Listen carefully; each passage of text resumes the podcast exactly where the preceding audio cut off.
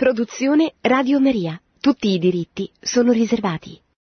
Cari ascoltatori di Radio Maria, buonasera.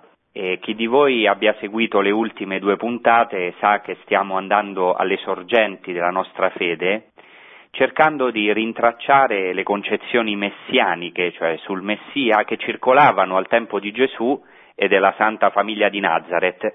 Oggi vorrei interrompere per una puntata queste puntate sul Messia rimanendo comunque in tema, come vedremo, e così trattare di una festa che gli ebrei celebreranno a partire dai vespri di domani, cioè la festa di Rosh Hashanah, del Capodanno ebraico.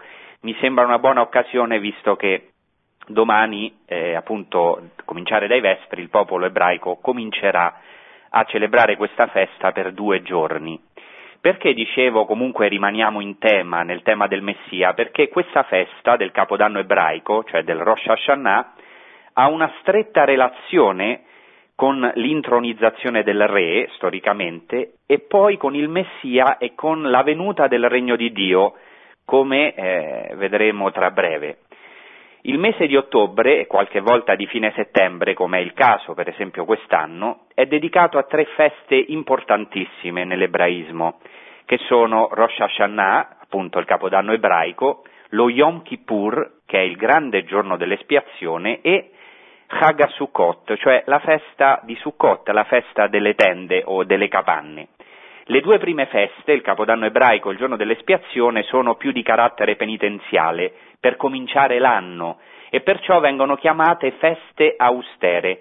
La terza, invece, la festa delle tende o delle capanne, Chag Sukkot, è piuttosto una festa che ha un carattere gioioso e festivo. È molto interessante, subito vorrei notarlo, che l'anno ebraico comincia con la conversione.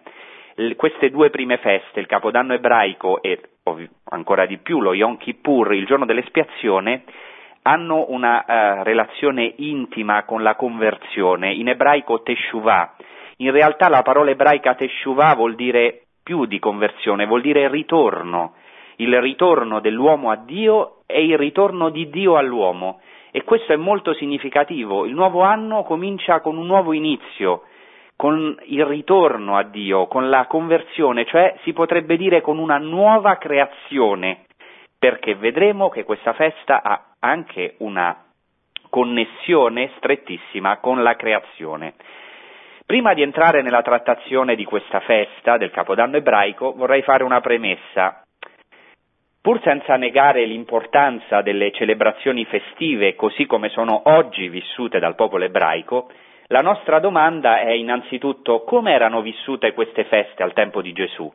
Ecco, noi sappiamo che Gesù ha vissuto questa festa del Capodanno ebraico, del Rosh Hashanah, ed è molto importante conoscere le feste ebraiche, per questo la nostra trasmissione si intitola Alle sorgenti eh, della fede in Terra Santa, cioè andare anche alle sorgenti delle feste ebraiche, è essenziale. Innanzitutto alcune di queste feste sono esplicitamente menzionate nei Vangeli e negli altri scritti neotestamentari. Di altre feste invece è necessario rintracciare le allusioni, i riferimenti che ci sono ma alcune volte sono nascosti. Comunque è impossibile comprendere i Vangeli e il Nuovo Testamento e quindi la nostra fede senza approfondire le feste ebraiche, le tradizioni legate alle feste ebraiche e anche i temi teologici, i grandi temi teologici legati a queste feste. Si tratta, potremmo dire, di un lavoro abbastanza nuovo, perché spesso si sono cercati più i parallelismi fra il Nuovo Testamento e anche fra la liturgia e la cultura greca ellenista che non le relazioni del Nuovo Testamento e della liturgia cristiana con l'ebraismo. Infatti, un grande teologo, eh, Bouillet, ha proprio sollevato questa critica ad alcuni studiosi ha detto che spesso Gesù viene presentato come una meteora caduta dal cielo o come un fungo apparso all'improvviso, mentre dobbiamo considerare che Gesù era veramente un ebreo del suo tempo. Gesù è figlio di Dio, è vero Dio, ma ha anche vissuto come vero uomo. Quindi conoscere tutto l'ambiente storico, geografico, culturale e soprattutto liturgico e religioso è di fondamentale importanza per conoscere l'umanità di Cristo. Che si è rivelato in un popolo concreto, in un tempo storico concreto e in un luogo geografico determinato. Quindi studiamo questo anche per amore all'umanità di Cristo, che è un mezzo, che è diciamo, il mezzo per conoscere la sua divinità, per entrare sempre più profondamente nella sua divinità, come vedremo tra breve. Per questo cercherò, cercherò umilmente di dare sempre più delle chiavi per entrare nella conoscenza e nella comprensione dell'ambiente ebraico al tempo di Gesù e in generale dell'ambiente del primo cristianesimo, un ambiente ebraico, certo, che è intriso di cultura greco-ellenistica, anche romana, ma che non può ridursi a questa. Ecco, potremmo dire che la parola divina, il Logos, Gesù Cristo si è fatto carne in un linguaggio umano, in una cultura umana, in una geografia, in una storia concreta che assunti dal verbo di Dio sono diventato linguaggio, cultura, geografia e storia della salvezza. Ecco, questo è importante perché le feste ebraiche stanno alla radice delle nostre feste e ci permettono di approfondire alcuni aspetti della liturgia cristiana primitiva, che certo ha subito un'evoluzione nel tempo, che ha delle novità, non, non si tratta solo di continuità con la liturgia ebraica. Ecco, forse questo può sembrare una forma di controtendenza, questo approccio, questo avvicinarci al tema delle feste ebraiche, in quanto, ve lo dico sinceramente, ci sono delle facoltà di liturgia che non fanno molti riferimenti alle feste ebraiche eh, come radice della liturgia cristiana, però mi sembra che il mio è un tentativo basato sulla tradizione, i primi cristiani erano dei giudeo-cristiani e sembra strano che ancora oggi alcuni liturgisti si ricollegano più frequentemente alle feste pagane, cioè al retroterra, al sottofondo greco-ellenista, che non alle feste della cultura o alla cultura religiosa dove Gesù Cristo stesso è nato, è cresciuto e ha vissuto direttamente, mi sembra che qui ci sia un humus, un sottofondo di grandissima fecondità. Certo, poi ci occuperemo anche della liturgia ebraica attuale, in quanto anche è importante avere presente come oggi si celebra la liturgia ebraica, per confrontarla con la tradizione antica ed avere così una migliore visione del nucleo liturgico ebraico e quindi anche della, del sottofondo della liturgia cristiana. Questo poi è stato affermato ripetutamente da San Giovanni Paolo II quando ha detto che alcuni aspetti della liturgia ebraica attuale, così come sono vissuti anche oggi dal popolo ebraico, possono aiutare a illuminare la liturgia cristiana.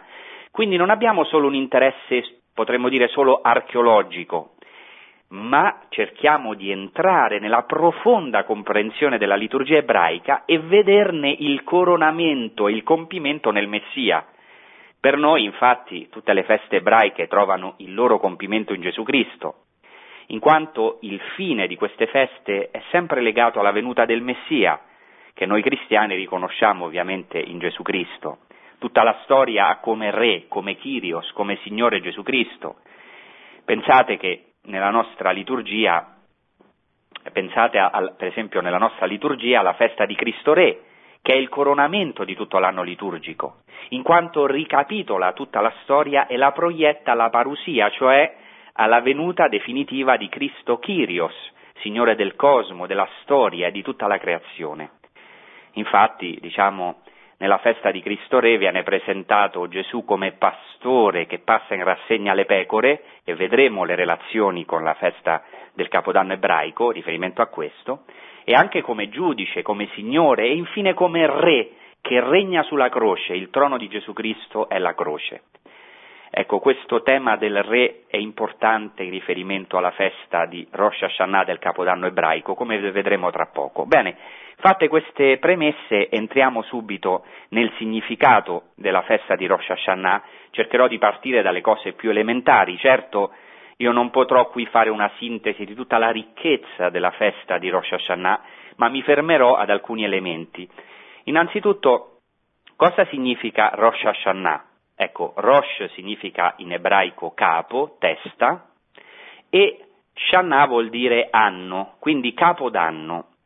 Però la parola Rosh significa capo, testa, ma ha una relazione anche con la parola principio, principio, quindi principio dell'anno, capo dell'anno. testa dell'anno. E alcuni rabbini si chiedono cosa vuol dire che Rosh Hashanah è il capo dell'anno?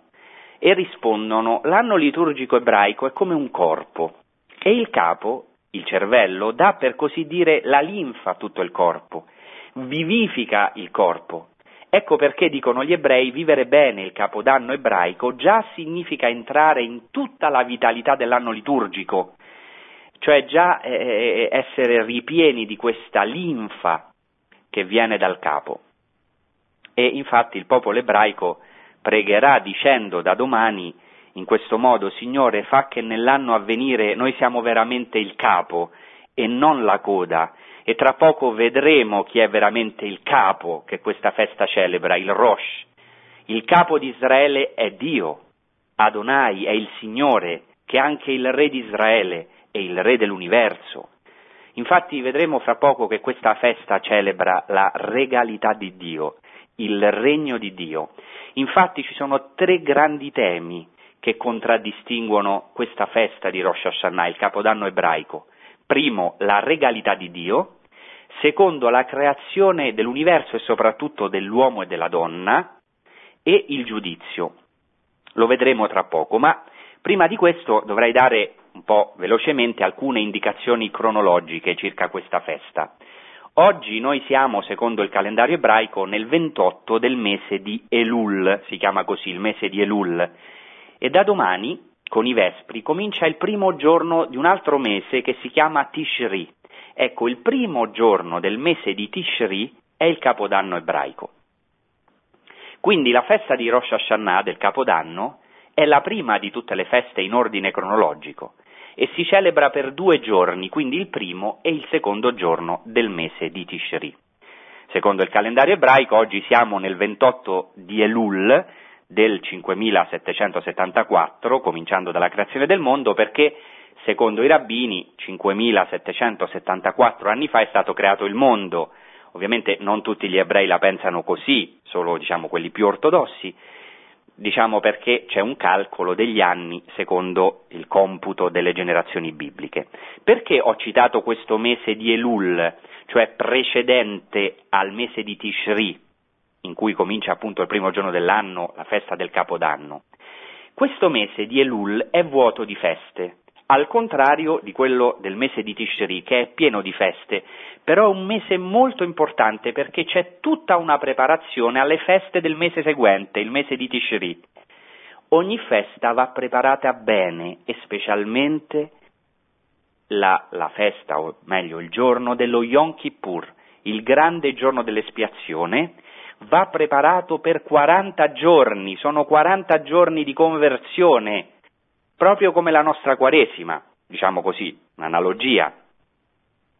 Quindi 30 giorni del mese di Elul e poi 10 giorni di Tishri, 40 giorni, perché il 10 di Tishri si celebra il giorno dell'espiazione. Quindi, ricapitolando, abbiamo 30 giorni del mese di Elul, fino ad oggi, secondo l'anno ebraico in corso, domani cioè dopodomani in realtà è il primo di Tishri, che comincia con i vespri di domani, il giorno di Rosh Hashanah, e il 10 del mese di Tishri si celebra il grande giorno dell'espiazione. Quindi 10 più 30 giorni del mese di Elul abbiamo 40 giorni, una quaresima, quindi l'anno deve terminare con la conversione e iniziare con la conversione, cioè una preparazione di 40 giorni alla festa di Yom Kippur, del giorno dell'espiazione. In mezzo, pochi giorni prima, dieci giorni prima dello Yom Kippur, c'è la festa del Capodanno ebraico. Quindi è importante questo, guardate come la festa del Capodanno è immersa in questo ambiente della conversione. Cosa significa Elul, il mese di Elul? Ora, io non mi soffermo troppo sui particolari, ma i nomi dei mesi ebraici non hanno un significato in ebraico perché vengono dalla lingua assiro-babilonese, però è interessante che i rabbini vedono nel nome di Elul un acrostico. Che cos'è un acrostico? Cioè vedono una frase, a cominciare dalle iniziali del nome di Elul, vedono una frase. Infatti nel Cantico dei Cantici c'è un versetto, proprio una frase, che contiene proprio queste lettere di Elul, che in ebraico suona così. Ani ledodi vedodi li. Io sono per il mio diletto e il mio diletto è per me. Ecco, al di là poi del, della realtà, eh, diciamo così, eh, etimologica, ma questo riferimento è molto interessante che fanno i rabbini, cioè nel mese di Elul è un, gio- è un mese in cui si ritorna all'amato che è Dio per Israele. Io sono per il mio amato, il mio amato è per me. Si ricerca questa unità. Così i rabbini dicono che questo è un segno, che questo mese è un mese in cui siamo chiamati a cercare il Signore, in cui gli ebrei sono chiamati a cercare il Signore, a cercare l'intimità profonda con il Signore, perché bisogna prepararsi alle feste del mese seguente, in particolare con la conversione personale. Quindi in questi 30 giorni di, del mese di Elul c'è tutta una preparazione. Per 30 giorni si fanno delle preghiere chiamate selichot, delle preghiere molto belle. Selichot vuol dire scuse, cioè richieste di perdono. Queste preghiere sono suppliche di perdono a Dio, da recitarsi prima dell'alba. E, e perfino pensate che lo Shabbat precedente a Rosh Hashanah, cioè sabato scorso, gli ebrei hanno pregato da mezzanotte fino all'alba, si tratta della preghiera notturna, anche gli ebrei hanno la preghiera notturna, noi sappiamo che Gesù passava le notti in preghiera e anche noi cristiani abbiamo delle tradizioni molto antiche della preghiera notturna. In poche parole bisogna prepararsi bene a questa festa del Capodanno ebraico e poi alla festa seguente del giorno dell'espiazione in dei giorni che sono penitenziali e pensate che ogni giorno si suona lo shofar, il corno di ariete, è un corno fatto con la eh, pelle di ariete, eh, di montone. Dopo parlerò di questo, capirete l'importanza di questo, all'inizio dovete avere un po' di pazienza perché dobbiamo prima dare degli elementi per poi entrare, ma questo strumento dello shofar è un oggetto importantissimo anche nel Nuovo Testamento, perché questa è la tromba che spesso si menziona nel Nuovo Testamento. Perché è importante questo mese di Elul? Perché secondo la tradizione il primo giorno del mese di Elul Mosè è salito sul Sinai per la seconda volta, sul monte Sinai, e questa sua salita ha fatto sì che Dio abbia perdonato pecca- al popolo il peccato del vitello d'oro, dell'idolatria. Ecco perché incomincia in questo tempo la possibilità del perdono, la possibilità della teshuvah, che come abbiamo detto significa letteralmente ritorno. Allora, da questo mese di Elul fino al primo di Tishri, cioè la festa di Capodanno, si incomincia a vedere questa meravigliosa possibilità del ritorno, della conversione. Secondo la tradizione ebraica, Dio ha creato alcune cose prima della creazione del mondo, come ad esempio l'ariete del sacrificio di Sacco, da dove è stato preso il corno dello shofar. Tra queste cose, interessante, Dio ha creato anche la Teshuvah. Questa è una cosa bellissima, cioè sapendo che l'uomo avrebbe peccato, Dio ha creato già dall'inizio della creazione la possibilità per l'uomo di ritornare a Dio, la possibilità della conversione. Guardate la misericordia di Dio, come già nell'ebraismo è rimarcata questa misericordia di Dio. Dio ha creato la Teshuvah prima di creare l'uomo. Ecco, questo è proprio l'inizio degli inizi. Così si comincia a capire perché Gesù Cristo, quando appare come luce in Galilea, la prima cosa che dice è il regno dei cieli è vicino. E vedremo che Rosh Hashanah, la festa del Capodanno, ha una stretta relazione con il regno di Dio. Dice il regno dei cieli è vicino. Quindi convertitevi e credete al Vangelo. Ecco, il tema della misericordia è un tema centrale nell'ebraismo.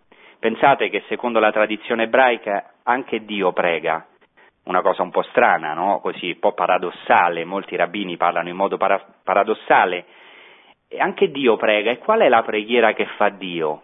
Ecco, secondo la tradizione ebraica, Dio dice ogni giorno questa preghiera, che il mio attributo di misericordia possa prevalere sul mio attributo di giustizia. Cioè Dio ha questo desiderio, riversare questa misericordia. E così questo mese, eh, che sta per finire, il mese di Elul nella, nella liturgia ebraica, è un tempo propizio per tornare al Signore, perché c'è la possibilità di ritornare c'è la possibilità della Teshuvah e per questo si prega ogni giorno con particolare fervore. Se in questi giorni andate al muro del pianto a Gerusalemme, al Kotel, eh, vedrete che gli ebrei vanno moltissimo al muro del pianto per, eh, in sinagoga a fare preghiere, soprattutto queste preghiere di perdono, chiamate appunto le Selichot. Quindi c'è tutto un itinerario penitenziale di preparazione fino ad arrivare al Capodanno ebraico e poi soprattutto al giorno del perdono, dell'espiazione, allo Yom Kippur.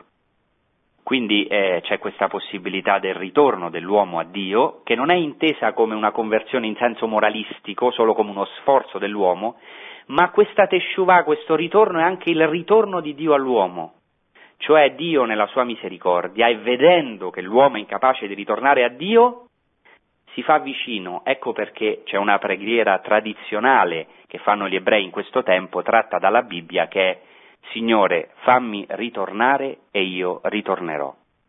Ecco, secondo la Mishnah, che raccoglie, è un testo che raccoglie eh, le tradizioni orali, la Torah orale, i capodanni ebrei sono quattro, questa è una cosa un po' curiosa. Eh, qui non mi soffermo, c'è per esempio il primo di Nissan, che è il capodanno per i re e per le feste, il primo di Elul, che è il capodanno per gli animali, il primo di Tishri, che è l'inizio del conto degli anni, l'inizio degli anni sabbatici, l'inizio dei giubilei.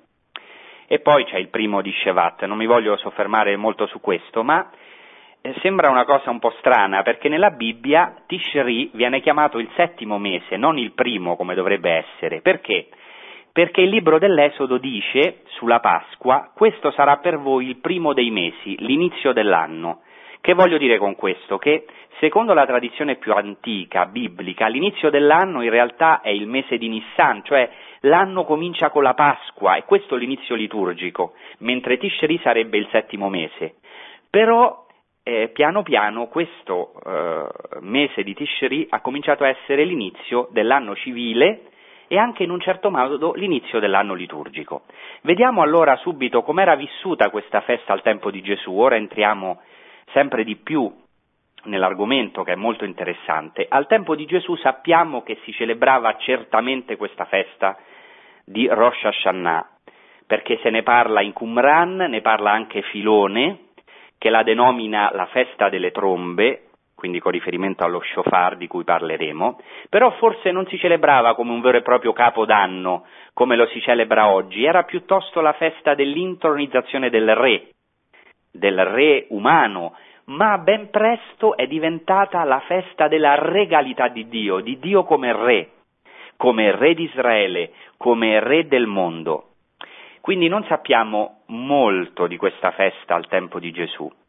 Sappiamo quello che ci dice la Bibbia, per esempio nel libro del Levitico. Il Signore disse a Mosè, parla agli israeliti e ordina loro, nel settimo mese, il primo giorno del mese, sarà per voi riposo assoluto una proclamazione fatta a suon di tromba, una santa convocazione. Già qui si nota una cosa importante, il, il capodanno, diciamo la, la festa di Rosh Hashanah è il settimo mese e non viene proclamato come inizio dell'anno, ma è una festa di acclamazione dove si suona la tromba, dove si suona lo shofar.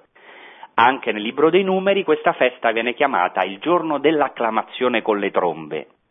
In Neemia 8 eh, si celebra questo giorno, il primo giorno del settimo mese, si riunisce solennemente tutto il popolo, si proclama la Torah, la legge, e si rinnova l'alleanza. Per questo questo giorno è chiamato il giorno dell'alleanza, quindi nella scrittura è chiaro che questa festa è un nuovo inizio, è come una intronizzazione del re, un nuovo re, un nuovo anno, un nuovo inizio. E anche c'è un salmo molto importante, il Salmo 81, che dopo se, potete, potete, se volete potete leggere, si dice suonate la tromba nel plenilunio, forse vi ricordate di questo salmo, cioè nella luna nuova, suonate lo shofar. Il suono dello shofar, come vedremo tra poco, è il suono tipico di questa festa ed è un precetto, un ordine che si trova già nello, nella scrittura, dice il Salmo 81, suonate la tromba in questo giorno di festa. Ecco, poi vedremo l'applicazione che farà il Nuovo Testamento, che farà Gesù Cristo, l'importanza di questa tromba, se avrete pazienza, perché nella prima parte dovevo mettere un po' le basi, perché non è facile eh, così eh, piano piano eh, rendersi familiari con il linguaggio, con le tradizioni ebraiche che sono di una ricchezza eh, e anche diciamo si trovano sparse in moltissimi testi. Ecco, spero che abbiate pazienza perché la seconda parte della trasmissione, cercherò nella seconda parte della trasmissione di eh, vedere le conclusioni, eh, approfondire ancora questa festa ebraica e vederne il coronamento nel Messia e così lasciamo un momento di pausa un, per una breve interruzione musicale.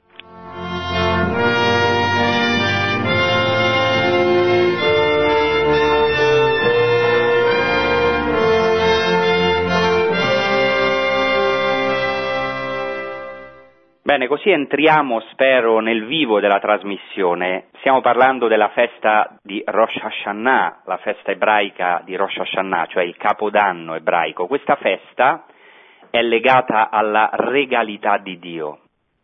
Infatti sembra che anticamente, nel periodo d'autunno, la festa che stiamo considerando di Rosh Hashanah veniva celebrata come la festa dell'intronizzazione del re e che in seguito è stata adattata dalle tradizioni ebraiche, dalla teologia ebraica, diciamo così, come la festa dell'intronizzazione di Dio, di Dio che siede nel trono, in quanto Dio è il re di Israele. Questo è un aspetto teologico fondamentale della liturgia, in quanto questa festa è legata al tema della regalità e del regno di Dio. Questo è un tema poi presente anche nel Nuovo Testamento, legato alla figura del capo, Rosh Hashanah, Rosh vuol dire capo, Hashanah danno, capo danno. E nel Talmud, proprio nel trattato di Rosh Hashanah, si dice così, io citerò solo qualche testo perché c'è tutto un trattato su questa festa del capodanno ebraico del Rosh Hashanah, così dice il Talmud. Il santo benedetto egli sia dice, recitate i testi della regalità davanti a me, per fare di me il vostro re, recitate i testi del ricordo davanti a me, affinché il vostro ricordo salga fino a me per il vostro bene. In che modo? Con lo shofar, cioè con il suono del corno. Shofar significa corno. Quindi, eh, come anche dice questo testo, la regalità è un tema principale di questa festa. Infatti, la preghiera più importante di questa festa di Rosh Hashanah è un'invocazione antica in cui ogni versetto della preghiera comincia con questa formula, Padre nostro, Re nostro. Interessante, c'è una somiglianza con la preghiera del Padre nostro. Dio è Padre, Dio è Re e si invoca la venuta del suo regno, come noi preghiamo nel Padre nostro, Padre nostro, che sei nei cieli, venga il tuo regno subito. C'è una relazione tra la paternità di Dio, Padre nostro, e il suo essere Re, cioè il suo essere Signore, l'unico Signore, Adonai Echad, dice il libro del Deuteronomio e dice la preghiera dello Shema, il Signore è uno, è l'unico nostro Re, l'unico nostro Signore. Quindi la maggior parte dei riti di questa festa del Capodanno ebraico, come anche, come vedremo, i suoni del corno, dello shofar, hanno lo scopo di annunciare l'arrivo del vero Re, che è Dio, l'Adonai, e di spianargli la via regale, e questo è anche il significato del Salmo 24 che spesso gli ebrei recitano in questa festa, che dice, ve lo ricordo, sollevate porte i vostri frontali, alzatevi porte antiche, deve entrare il Re della gloria. Quindi in Rosh Hashanah, nella festa del Capodanno ebraico, si aprono le porte dell'anno perché entri Dio, il vero Re, Infatti in questo tempo si recitano tre benedizioni speciali che si chiamano Malkuyot, Shofarot e come già ho detto Selichot. Le Malkuyot proprio proclamano la regalità di Dio. Melech in ebraico vuol dire re, Malkuyot sono le benedizioni legate al re, alla regalità. Anche in questo tempo si recitano i salmi dal 96 al 100 che sono i salmi regali è chiaro che la regalità di Dio è fondamentale in tutto l'ebraismo. Ogni benedizione ebraica incomincia proprio così. Baruch atah Adonai melech haolam. Benedetto sei tu, Signore, Re eterno o Re dell'universo, si può anche tradurre. Cioè è obbligatorio, prima di tutto, prima di benedire Dio, proclamare la sua regalità, la regalità di Dio. Tutta la creazione deve proclamare la regalità, la regalità, di Dio e l'uomo è l'unica creatura che può fare questo, che può benedire, che può proclamare Dio come Re. Eh, si può capire bene come Cristo nella passione è proclamato Re anche sulla croce, con la scritta Re dei Giudei, e Pilato causò uno scandalo agli ebrei perché eh, diciamo, essere re di Israele significa farsi come Dio, per questo chiedono con forza che la scritta di Pilato, fatta eh, scrivere da Pilato, sia tolta dalla croce, ma quella scritta rimane. E poi, queste, oltre a queste benedizioni regali, eh, eh si proclamano anche delle benedizioni chiamate shofarot, e si fa riferimento qui allo shofar, al corno. E i rabbini dicono una cosa bellissima, attenzione, che il suono di questo corno, il suono dello shofar, fa scendere Dio dal trono di giustizia e lo fa sedere sul trono della misericordia. C'è un trono della misericordia a cui farà riferimento anche il Nuovo Testamento, al trono, il trono della grazia, dice San Paolo, di accostarsi con fiducia al trono della grazia. Ecco, il trono della misericordia. Quindi Dio è re, sì, ma in questo tempo si vuole sedere non sul trono della giustizia, ma sul trono della misericordia. Inoltre in questo mese, come ho detto prima, si pregano le preghiere chiamate selichot, le preghiere di scuse, le, pu- le suppliche di perdono, nelle quali tutti gli ebrei chiedono perdono a Dio e anche vengono esortati al pentimento. Sono bellissime, vi recito solo una piccolissima frase di una preghiera. In una di queste preghiere si dice così, la preghiera è stata paragonata a una piscina, si dice, e il pentimento al mare. Cioè in questa preghiera si, si, si, si paragona la preghiera a una piscina e la conversione, il pentimento al mare. E dicono così, dice così questa preghiera, come una piscina è talvolta aperta e talvolta chiusa, così le porte della preghiera sono talvolta chiuse e talvolta aperte. Il mare invece è sempre aperto, così è per le porte del pentimento, per le porte della conversione, cioè in questo tempo eh, le porte della misericordia sono aperte, la misericordia di Dio è come il mare, è sempre aperto, non è mai chiuso per chi veramente con cuore umile e sincero vuole tornare a Dio. Poi, come già ho detto, si fanno anche delle preghiere notturne in questo tempo, eh, la preghiera notturna è molto antica, già ho detto che Gesù passava le notti in preghiera. E questa festa di Rosh Hashanah, oltre a essere la festa della regalità, è anche la festa del giudizio. Infatti questa festa nella tradizione ebraica viene chiamata anche Yom Haddin, il giorno del giudizio. Per questo gli ebrei si salutano in questo tempo, eh, augurandosi l'anno nuovo, Shana Tovah, e dicono per un buon anno siate iscritti e sigillati, qualcosa che sembra strano. Cioè si fanno questo augurio reciprocamente, che significa siate iscritti e sigillati nel libro della vita, perché questa festa è legata, e questa è una cosa bellissima, al giudizio e al libro della vita. Cioè l'anno inizia con un giudizio e per questo, prima di questa festa, ci sono 30 giorni del mese di Elul in cui si, pre- si prega, ci si converte e si cerca il perdono di Dio. Perché, dicono i rabbini, in questo primo giorno dell'anno tutti gli uomini vengono chiamati davanti al trono di Dio, cioè Dio è re e tutti gli uomini vengono chiamati davanti a questo trono di Dio. Infatti nel trattato della Mishnah, nel trattato di Rosh Hashanah appunto di, che parla di questa festa, si dice così, come un generale passa in, rass- in rassegna l'esercito, oppure come un pastore passa in rassegna le sue pecore, Così Dio in questo giorno giudica il suo popolo seduto sul suo trono. Cioè questo testo ebraico della Mishnah dice che in questo giorno Dio passa a rassegna il suo gregge. Sapete che anticamente i pastori per contare il gregge facevano passare ogni pecora per la porta.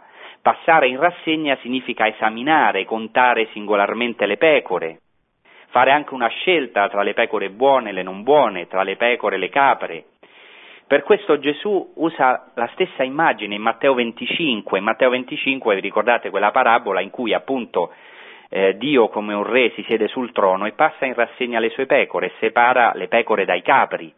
Vedete come questo sottofondo è anche nel Nuovo Testamento. E, e Gesù ha, usa questa immagine del pastore che passa in rassegna le pecore, riferimento al giudizio, perché la gente lo capiva bene e lo, lo celebrava nella liturgia. Ecco, dicono i rabbini che eh, eh il mondo è, è sottoposto quattro volte all'anno al giudizio, a Pasqua ogni uomo è giudicato per il grano, a Pentecoste per i frutti degli alberi, a Sukkot per la pioggia e anche in questa festa di Rosh Hashanah. In questo giorno, cioè di Rosh Hashanah del Capodanno ebraico, Dio siede come re sul trono del giudizio per giudicare il mondo. In questo giorno ogni uomo compare davanti al trono del giudizio e la sua sentenza sarà emessa il giorno 10, cioè il giorno di Yom Kippur, il giorno dell'espiazione.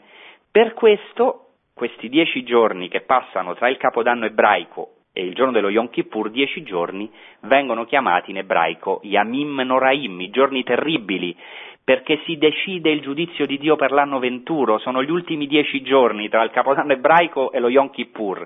È un tempo propizio per riconciliarsi con i fratelli e per fare la pace con Dio. In questi dieci giorni, subito dopo il Capodanno ebraico, ogni ebreo deve andare a chiedere perdono al suo nemico. Non solamente a, a, a, a colui che ha offeso, ma anche a colui che sa che ha qualcosa contro, come dice esattamente il Vangelo, dice Gesù Cristo, eh, ehm, se eh, stai offrendo la, la, tua offerta sull'altare, lì ti ricordi che qualche, qualcuno ha qualcosa contro di te, lascia tutto e va prima a riconciliarti con il tuo fratello e poi torna ad offrire il tuo dono. Nello stesso modo in questi giorni ogni ebreo è chiamato a convertirsi, perché nel nuovo anno tutti gli uomini sono passati in rassegna da Dio, come un pastore passa in rassegna il suo gregge. Quindi è un kairos, è un momento propizio per la conversione. Secondo la Mishnah, tre libri sono portati davanti a Dio proprio in questo giorno. Il primo contiene i nomi dei giusti, il secondo quello dei peccatori e il terzo quello dei tiepidi, dei mediocri, molto interessante. La sentenza dei mediocri resta in sospeso fino al giorno dell'espiazione, c'è ancora speranza. Ecco, allora sono giorni propizi per la conversione, nei giorni tra il Capodanno ebraico e il giorno dell'espiazione. Bene, quindi in questo primo giorno di Tishri, in Rosh Hashanah, il giorno del Capodanno ebraico, gli uomini vengono passati davanti al trono di Dio. Vedete che non è una festa goliardica come, diciamo, il, nostro, come il Capodanno pagano, eh? Interessante che noi iniziamo il Capodanno con la festa, la solennità della Gran Madre di Dio, che è il vero inizio, veramente la Santa Vergine Maria. Eh, è così per gli ebrei, non è un giorno goliardico, ma è un giorno di conversione, di un nuovo inizio, di un nuovo inizio, un kairos, un tempo propizio per la conversione, per ritornare a Dio. E non si può scherzare, perché non si sa quello che succederà il 10, cioè il, giorno, il grande giorno dell'espiazione forse potrà accadere una maledizione, cioè nel senso, Dio, non in questo senso, ma nel senso che eh, verrà il giudizio di Dio, che è una cosa molto seria, e ogni anno si rinnova questo giudizio di Dio. Allora, in questo primo giorno dell'anno, tutti gli uomini vengono, devono passare davanti al trono di Dio. Quelli che sono peccatori, cioè sono ostinati nel peccato e non vogliono convertirsi, riceveranno il giudizio di Dio. Quelli che sono santi, già sono santi. Quelli mediocri, e tutti per la verità tante volte nella nostra vita siamo un po' nel mezzo, siamo un po' tiepidi, hanno ancora dieci giorni per convertirsi, per cercare il perdono di Dio, il perdono dei fratelli, perché queste cose sono legate. Ecco, quindi dinanzi a Dio c'è il, libro, sono, c'è il libro della vita, nel quale saranno iscritti tutti i santi, e il libro della morte, nel quale saranno scritti tutti i malvagi. Ecco perché, augurandosi un buon anno nuovo, gli ebrei religiosi dicono siate ben sigillati, che tu sia ben sigillato nel libro della vita. Questo vuol dire un buon anno nuovo, che tu possa essere scritto nel libro della vita. Guardate che anche nel primo cristianesimo, nel catecumenato antico, era molto importante eh, il libro della vita, i catecumeni scri- venivano scritti nel libro della vita, infatti il Nuovo Testamento fa riferimento proprio al libro della vita. E questo è menzionato anche nel libro dell'Apocalisse, il libro della vita che è molto legato a questo giorno di Rosh Hashanah. non si può capire l'Apocalisse senza considerare il contesto liturgico ebraico, perché il libro dell'Apocalisse è stato scritto da un ebreo e descrive tutta una liturgia celeste. L'Apocalisse è tutta una grande liturgia celeste, è il libro più liturgico del Nuovo Testamento. Bene, il giorno di Rosh Hashanah è chiamato anche Yom Zikaron, cioè il giorno del memoriale. Il concetto di Ziccaron è fondamentale nell'ebraismo, di memoriale, anche per noi, nella nostra liturgia, in ogni Eucaristia, il sacerdote, il presbitero dice fate questo in nome di Cristo, cioè agisce, agendo in persona di Cristo, fate questo come mio ziccaron, cioè come mio memoriale. Ecco, in questo giorno, il giorno dello ziccaron, il giorno del memoriale, del ricordo, secondo la tradizione ebraica sono stati creati Adamo ed Eva e per questo Dio si ricorda dell'uomo e l'uomo si ricorda di Dio. Secondo il Midrash, Adamo chiamò tutta la creazione e disse Lodate Dio, egli è l'unico re proclamate la sua regalità, perché Adamo dà voce a tutta la creazione, è l'uomo che proclama Dio come re. Ecco, perciò in questa festa si proclama la regalità di Dio con molte preghiere, con molti salmi e questo anche noi sappiamo è presente nel Nuovo Testamento. Come già ho fatto riferimento, la prima cosa che proclama Gesù Cristo è il regno dei cieli è vicino. Questo è il vero capo d'anno, il nuovo inizio. Questo è l'inizio del giubileo proclamato da Cristo. Egli proclama che è arrivato il regno di Dio. Ecco, poi eh, questo giorno uh, del, del, di Rosh Hashanah, del Capodanno ebraico, è chiamato anche Yom Shofar o Yom Teruah, cioè il giorno dello Shofar, il giorno della tromba, perché in questo giorno si suona solennemente in sinagoga, con diversi tipi di suoni, lo Shofar, il corno di Ariete. E dice la tradizione midrashica che lo shofar, questo suono del corno, è la voce che grida dal più profondo del cuore. Ecco, questo corno è importante in tutta la scrittura, per esempio nel libro dell'Esodo, nel Sinai si dice, cioè quando si parla dell'alleanza del Sinai, si dice che la voce di Dio era come un suono dello shofar. Anche noi nel Benedictus, nelle lodi mattutine, recitiamo ogni giorno, se vi ricordate, ha suscitato per noi una potente salvezza nella casa di Davide suo servo, una salvezza potente. In realtà in greco quel termine è sarebbe suscitato per noi un corno di salvezza, ovviamente in italiano non suona bene evidentemente dire corno di salvezza, per questo è tradotto una salvezza potente nella casa di Davide suo servo, ma è importante questo termine corno, perché corno è anche un titolo messianico del re, infatti sappiamo che l'unzione dei re era fatta attraverso l'unzione dell'olio con, dal corno, per esempio vi ricordate quando nel libro, forse nel primo libro di Samuele, il Signore dice a Samuele, riempi di olio il tuo corno e parti, ti ordino di andare da Jesse, il Betlemmita, perché tra i suoi figli mi sono scelto un re, che è il re Davide. Bene, quindi questo corno viene ricordato molte volte nella scrittura. Secondo la legge ebraica questo corno deve essere un corno d'ariete. Perché è importante l'ariete? Perché Dio ha provveduto un ariete per il sacrificio al posto di Isacco, al tempo del sacrificio, al posto di Isacco che stava per essere sacrificato, Dio ha provveduto un agnello. E noi sappiamo che Gesù Cristo è questo ariete che è stato sacrificato al posto di Isacco. Come dicono i padri, Gesù Cristo è il nuovo ariete, è il nuovo Isacco. È lui il nuovo Isacco, il figlio che viene legato eh, che va verso il sacrificio dicendo Abba, padre. E così per gli ebrei il suono dello shofar ricorda la legatura di Isacco, la sua Akedah si chiama, la legatura di Isacco, cioè quando Isacco si offrì liberamente al sacrificio, si offrì ad essere legato dal padre Abramo. E, dicono gli ebrei, l'Akedah di Isacco ha il potere di perdonare il peccato di Israele. Questo è molto interessante perché nel Targum e anche nel Midrash, in questi testi, Abramo dice a Dio, guarda quello che io ho fatto oggi, io sono andato sopra il monte Moria e tu hai visto che il mio cuore non è stato diviso, che ti sono stato fedele, perciò quando i tuoi figli staranno nell'ora dell'angoscia, importante quest'ora dell'angoscia anche nel Vangelo di Giovanni, quando saranno nell'ora dell'angoscia, ricordati della legatura di Sacco, della che dà di Sacco e salva i tuoi figli.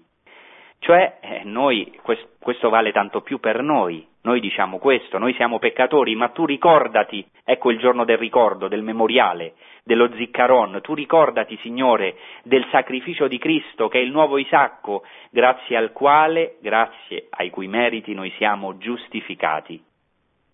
Ecco, per questo il primo giorno della festa di Rosh Hashanah gli ebrei leggono, proclamano la nascita di Isacco e nel secondo giorno il sacrificio di Isacco. In questa festa ogni ebreo, ebreo sente il suono dello shofar, del corno, che gli ricorda il sacrificio di Isacco, gli ricorda questo ariete. Ora, altra cosa molto importante, secondo la tradizione ebraica, l'ariete è stato creato prima della creazione del mondo, è una di quelle cose che insieme alla conversione, alla Teshuvah, Dio ha creato. E secondo la tradizione ebraica questo ariete aveva due corni. Ecco, dice, dicono i rabbini che il corno sinistro di quest'ariete ha suonato nella teofania del Sinai, quando si è udita la voce di Dio, il testo a cui ho fatto riferimento. E quando suonerà il corno destro dell'ariete di Sacco, pensate, dicono gli ebrei, alla fine dei tempi, quando verrà il Messia, quando ci sarà il giudizio finale e la resurrezione dei morti, suonerà di nuovo il grande shofar, come dice Isaia 27, 13. In quel giorno, alla fine dei tempi, suonerà la grande tromba, il grande shofar, e verranno gli sperduti paese, dal paese di Assiria e i dispersi dal paese d'Egitto. Essi si prostreranno al Signore sul Monte Santo in Gerusalemme. Allora capite l'importanza di questa tromba, di questo shofar. E così possiamo capire quello che dice San Paolo. Ho quasi finito, ma dobbiamo trarre le conclusioni. Possiamo capire quello che dice San Paolo in Prima Corinzi, in un istante, in un battere d'occhio, al suono dell'ultima tromba, cioè dell'ultimo shofar, i morti risorgeranno incorruttibili e tutti saremo trasformati.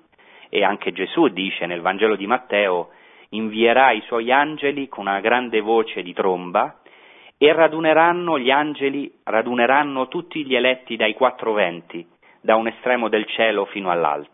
Fino all'altro. Non parliamo poi del libro dell'Apocalisse, che come ho detto è molto legato al Rosh Hashanah e anche a Yom Kippur, al giorno dell'espiazione, perché per esempio all'inizio del libro dell'Apocalisse Giovanni sente la voce del Signore come una tromba, come uno shofar, e poi ricordate forse che nell'Apocalisse si tratta delle sette trombe. Quindi il suono dello shofar evoca la proclamazione del re e il ricordo del sacrificio di Sacco, ma è anche una voce che invita alla penitenza, dicono gli ebrei, è come uno squillo che invita alla penitenza e perciò ricorda la figura del profeta che deve svegliare il popolo, che deve svegliare Israele. Per quello dice il libro del profeta Isaia, alza la tua voce come uno shofar, come una tromba e annunzia al mio popolo i suoi peccati. Ecco, ci sono anche tanti testi che ora, per motivi di tempo, sarebbe bellissimo, ma non posso citare. Inoltre, questo corno, questo shofar, ha una relazione eh, con la misericordia, perché abbiamo già detto che grazie a questo suono Dio scende dal trono della giustizia per salire in quello della misericordia, e ha anche il potere di cacciare via il demonio. Infatti, secondo la tradizione ebraica, Satana, l'accusatore, si presenta davanti al trono di Dio per condannare gli uomini, ma la voce dello shofar, la voce della misericordia di Dio, ha il potere di cacciare l'accusatore, di confonderlo perché non conosca il giorno del perdono, perché sia confuso. Ecco, ovviamente non posso eh, riassumere tutto, ma voglio dire solo una cosa finale, che questa festa di Rosh Hashanah, questa festa del Capodanno, ebraica, del Capodanno ebraico, si è compiuta in Gesù Cristo. E Lui è veramente il nostro Rosh, il nostro capo. È Lui, per così dire, il nostro Capodanno, nel senso che eh, Gesù Cristo ha inaugurato l'anno dell'eterno giubileo, è chiarissimo. A Nazareth, all'inizio del suo ministero, Gesù proclama l'anno di misericordia del Signore, vi ricordate quando proclama il profeta Isaia? Ecco, proclama l'anno di misericordia del Signore, il giubileo, comincia con Gesù Cristo, è Lui il nostro capo, il nuovo Adamo. Abbiamo detto che in questo giorno si, eh, si ricorda anche la creazione di Adamo, ecco il nuovo Adamo, che proclama la regalità di Dio, infatti proclama la regalità di Dio il giubileo, quando appare in Galilea e dice il regno dei cieli è vicino, convertitevi, ritornate, entrate nella Teshuvah e credete al Vangelo, alla buona notizia. Ecco, Gesù parla della regalità di Dio, con lui viene il regno, è lui il regno di Dio.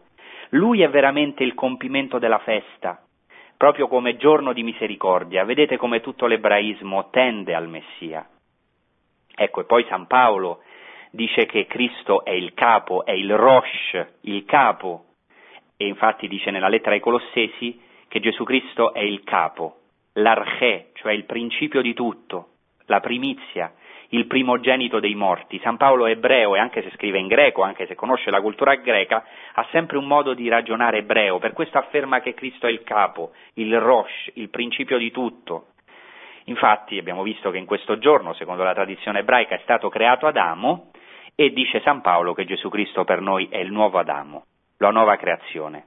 Ecco, ci sarebbero tante altre cose, però vorrei anche dare spazio alle vostre domande, forse avrò occasione nelle risposte, se le vostre domande me lo permettono, di approfondire questo tema. Allora diamo spazio adesso agli interventi telefonici.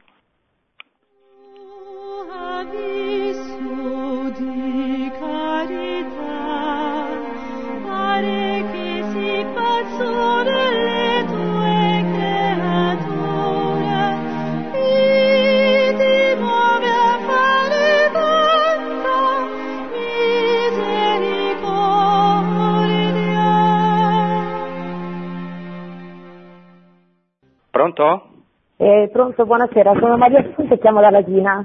Buonasera. Buonasera, allora, eh, devo essere sincera, quando ho iniziato a parlare ha detto che si sarebbe, avrebbe fatto dei riferimenti alle usanze ebraiche, io lavoro, ho le cuffiette col telefono e ascolto eh, le vostre ore di spiritualità, e all'inizio ho detto Dio sarà noioso, e invece guarda, intanto io veramente di cuore ti ringrazio perché mi hai reso veramente un grandissimo servizio. Perché la cosa bellissima della misericordia creata prima dell'uomo perché il Signore già sapeva che noi saremmo stati dei peccatori, la possibilità che Lui ci dà in tutti i modi questa uscita di sicurezza di cui io sento di aver bisogno come penso tutti quanti. Ho preso degli appunti e questa sera ho l'incontro con il rinnovamento dello spirito e penso di condividere con i miei insomma, fratelli di comunità queste cose meravigliose che ho sentito L'unica cosa che voglio dire è che in questi prossimi dieci giorni noi siamo comunque innestati sulla vita buona anche se non siamo ebrei, io veramente mi affido a Dio perché sto vivendo un momento di sofferenza, domani ho un attacco, insomma, di solite cose, veramente che in questi dieci giorni come i fratelli legittimi del Signore io possa veramente ricevere la sua misericordia. E comunque Bene. tantissime grazie, grazie veramente di cuore. Bene, sono e io buonasera. che ringrazio, gra- buonasera, sono io che ringrazio e anche assicuro le mie, tutte le mie preghiere anche per questo momento di sofferenza. E sì, volevo dire che la cosa anche meravigliosa, l'ascoltatrice mi dà anche la possibilità di, di, di, di approfondire un aspetto che poi diciamo forse vedremo, già io ho trattato nella trasmissione eh, la vera storia della Chiesa del giorno dell'espiazione, dello Yom Kippur, la cosa meravigliosa è che nostro, per noi eh, ogni giorno è il giorno dell'espiazione in Gesù Cristo. Sappiamo che in questo giorno, eh, diciamo secondo gli ebrei, si aprono le porte del cielo, c'è la possibilità di convertirsi, eh, come abbiamo detto, del ritorno a Dio, che Dio ritorni a noi ma questo diciamo, loro dicono una volta all'anno, noi sappiamo che, come dice la lettera agli ebrei, che Gesù Cristo è entrato se- una volta per sempre nel santuario, lui è il nostro sommo sacerdote, quindi per noi ogni giorno è questo giorno dell'espiazione perché Cristo ci ha procurato una redenzione eterna, che non vuol dire solo senza fine ma che si rinnova ogni giorno. Allora sono contento di aver fatto questo servizio, come ha detto l'ascoltatrice, di aver risaltato questa misericordia che già è presente in modo bellissimo nell'ebraismo e che per noi veramente è compiuta perché questo trono di misericordia è sempre aperto per noi. Infatti è interessante che nel giorno dell'espiazione eh, diciamo, il sommo sacerdote entrava nel Santo dei Santi, quindi penetrava questo velo santo, del Santo dei Santi.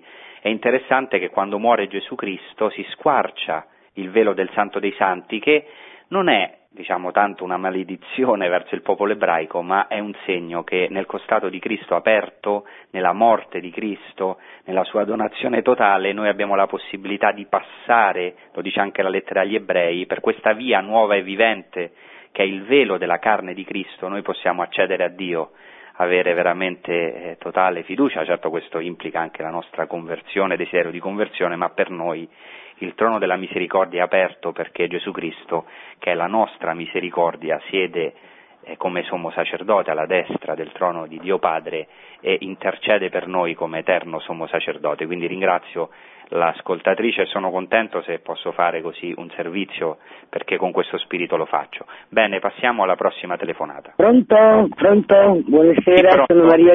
Pronto? Buonasera. Buonasera. Sono Maria da Milano. Buonasera. Senta, don, don Francesco, vero? Sì, sì. Eh, allora, volevo fare due eh, osservazioni, due domande. Allora, eh, sono felice che, di aver capito che il Signore, prima di creare l'uomo, eh, aveva già stabilito, eh, diciamo, la, la via della prova, del peccato praticamente, del peccato e, della, e, della, e del perdono, la misericordia. Perciò noi nasciamo già tutti, siamo nati tutti nella possibilità di essere, di essere peccatori e di essere perdonati, cioè di, di, sta- di ritornare a Cristo, di ritornare a Dio, il ritorno del figlio, il prodigo e di essere liberi, il libero arbitrio. E questa è una cosa molto bella, molto importante, perché noi ci sentiamo sempre peccatori, ma il peccato è stato già messo dall'inizio e se noi ci convertiamo è già perdonato, questo è, è quello che volevo chiedere. E poi la cosa del corno.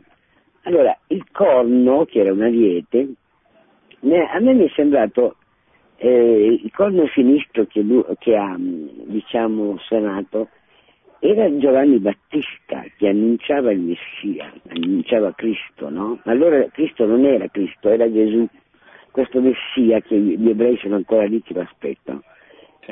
E nella- il secondo corno è quello che sarà nell'ultimo giorno, Sì.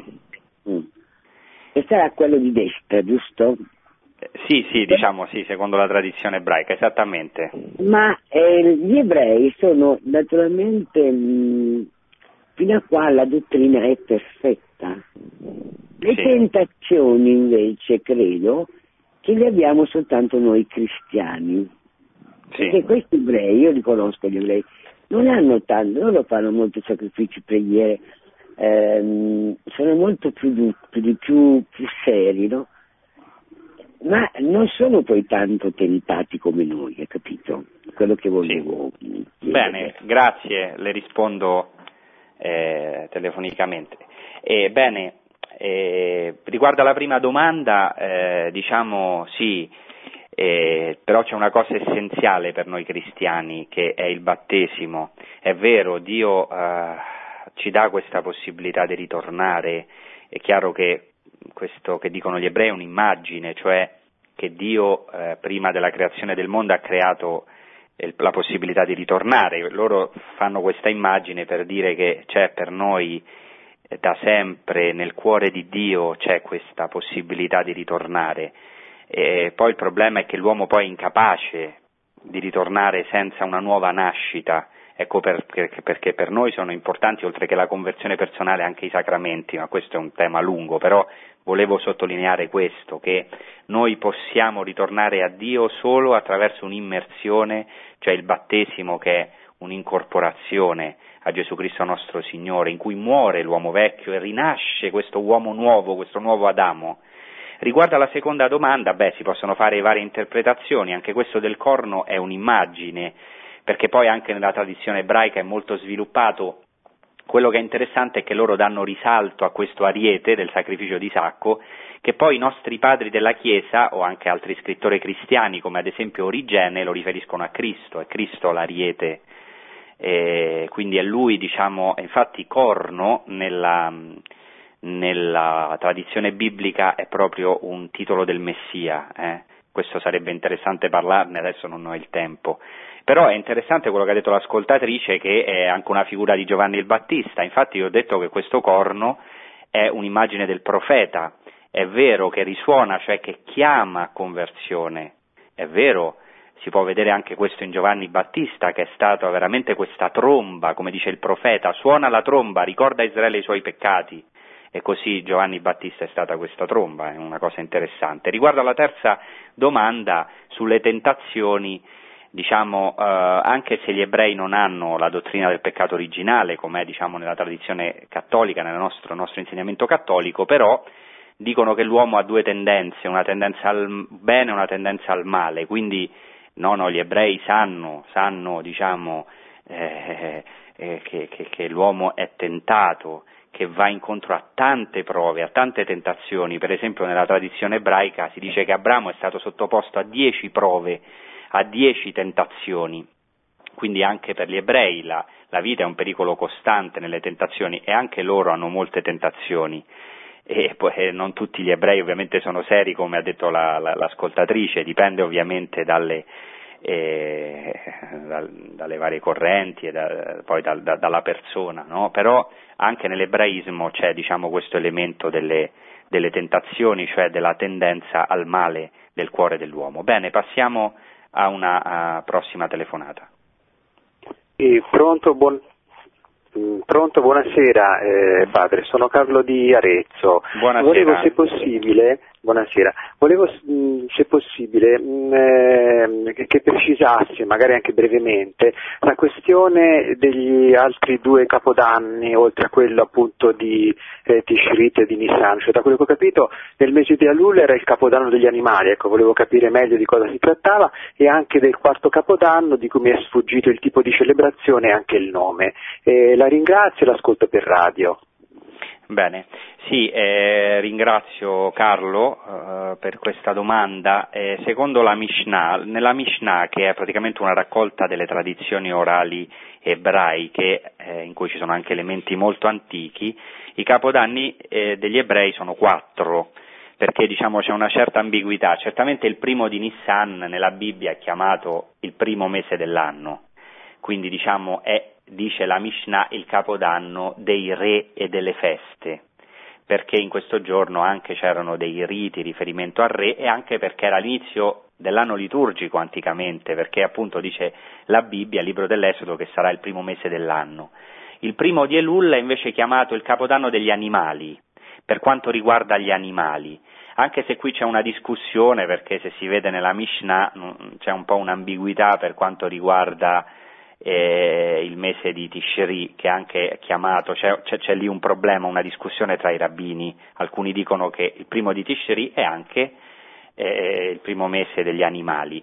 Il primo di Tishri, che è appunto la festa di Rosh Hashanah, è l'inizio degli anni sabbatici, l'inizio dei giubilei, e questo è stato anche in questa linea la mia, la mia, applicazione cristologica, cioè al compimento di Gesù Cristo come inizio del vero giubileo, del giubileo definitivo.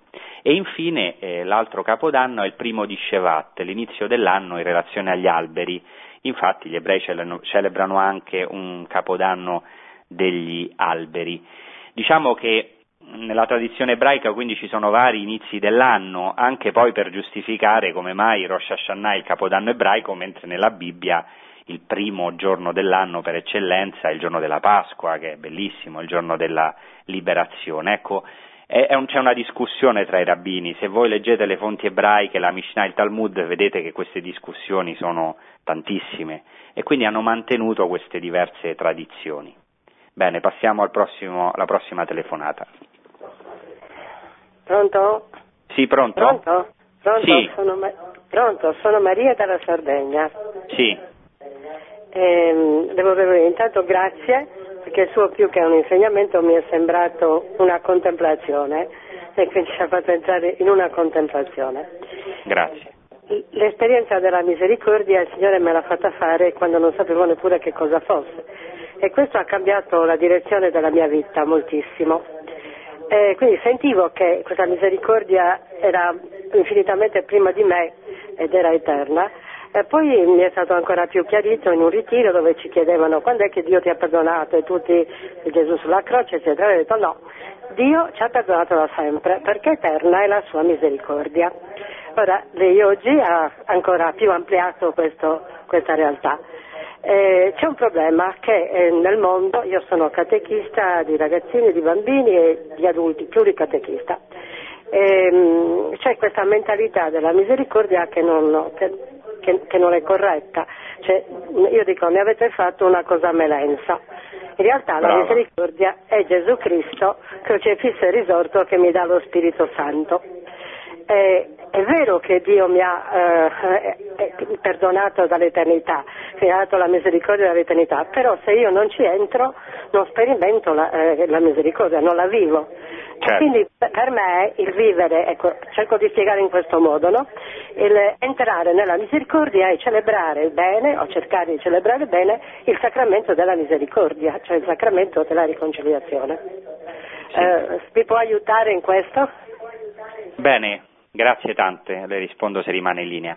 Bene, quello che ha detto la signora Maria è molto vero, eh, perché eh, diciamo, spesso quando si parla di misericordia si può rischiare di, farna- di farne una cosa melenza, perché questo ci capita un po' a tutti, cioè abbiamo anche il pericolo che possiamo abusare della misericordia di Dio per autogiustificarci e questo anche gli ebrei lo sanno bene e, per questo eh, certamente mh, per noi ha un'importanza fondamentale il sacramento del perdono della misericordia, ma anche, eh, come dice anche il Catechismo della Chiesa Cattolica, c'è eh, una conversione costante in tutta la nostra storia, in tutta la nostra vita, negli altri sacramenti, per quello noi cominciamo per esempio la liturgia eucaristica sempre chiedendo perdono al Signore, guardando i nostri peccati, cioè la vita cristiana do- dovrebbe essere, la nostra vita cristiana, noi sia- siamo chiamati a essere ogni giorno in continua conversione,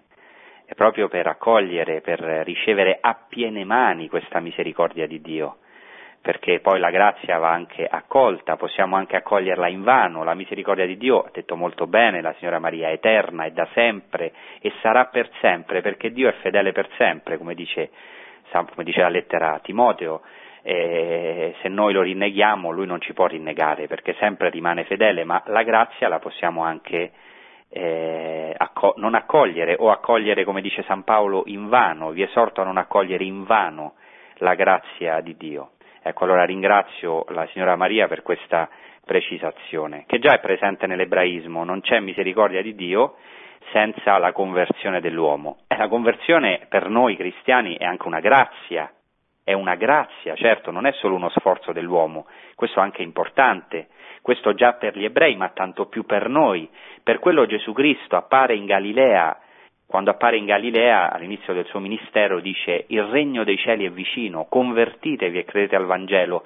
Non è l'uomo lasciato da solo ai suoi sforzi di conversione in senso moralistico, ma poiché il regno dei cieli è vicino, poiché con me, dice Cristo, è arrivato il regno di Dio, allora ti si offre questa possibilità di accoglierlo per grazia e, e di convertirti per la grazia di Dio. Bene, passiamo alla prossima telefonata. Sì, pronto? Sì, Sì, pronto? Pronto, buonasera. Sì, eh, sono Francesco, chiamo dalla provincia di Reggio Valenza. Mi perdoni Buonasera. per l'emozione che, che è la prima volta che chiamo io. E ci mancherebbe. io eh, cerco di essere breve eh, nelle cose. Io da, da- da qualche mese a questa parte ho cominciato di avere una sensazione di cambiamento nella vita mm, verso la conversione, non perché io prima ero un delinquente oppure una persona malvagia, no, sono stato sempre un buon uomo, però da qualche mese a questa parte ho sentito lo stimolo, non so da che cosa è avvenuto, eh, per mettermi verso la conversione. E le volevo dire questo. Quindi eh, io non so cercare il Signore come, come, come sanno fare gli altri, io non lo so cercare e le volevo dire questo, una buona coscienza, una buona coscienza, cercare di rispettare i comandamenti che il nostro Signore Salvatore ci ha dato, già vuol dire avere un pochettino di fede, perché io non so se ce l'ho la fede, non lo so questo, non, non- non sono giudice io per poter giudicare, capisce cosa voglio dire? Capisco, capisco Eh, molto bene. Grazie Eh, Francesco. eh, Sì. Ora le rispondo.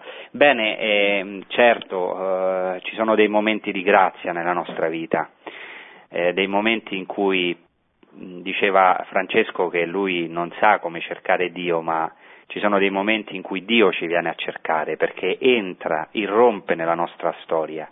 E io penso che se Francesco ha questo desiderio della conversione vuol dire che già il Signore lo ha trovato, però è importante una cosa, non solo una buona coscienza, come se la conversione dipendesse solo da noi. Eh, non possiamo, eh, diciamo, veramente entrare nella conversione, e questo penso che Francesco sarà perfettamente d'accordo, se non eh, andiamo da un Salvatore. E questa è veramente la grande differenza con gli ebrei, l'esperienza che ha fatto San Paolo, che da solo ha visto che per lui era impossibile adempiere la legge. E, e, e per questo diciamo, noi tutti abbiamo bisogno di un medico, di un salvatore, questo è veramente il segreto della misericordia, cioè conoscere le nostre ferite, le nostre infermità e, e diciamo anche quello che è malvagio, non solo diciamo, un approccio con la buona coscienza, ma entrare profondamente in noi stessi e mostrare le nostre piaghe a colui che veramente ci può salvare e, e curare. Bene, con questo eh, penso che abbiamo terminato gli interventi telefonici. Io vi ringrazio e vi auguro una buona serata e una buona prosecuzione con i programmi di Radio Maria. Arrivederci. Produzione Radio Maria. Tutti i diritti sono riservati.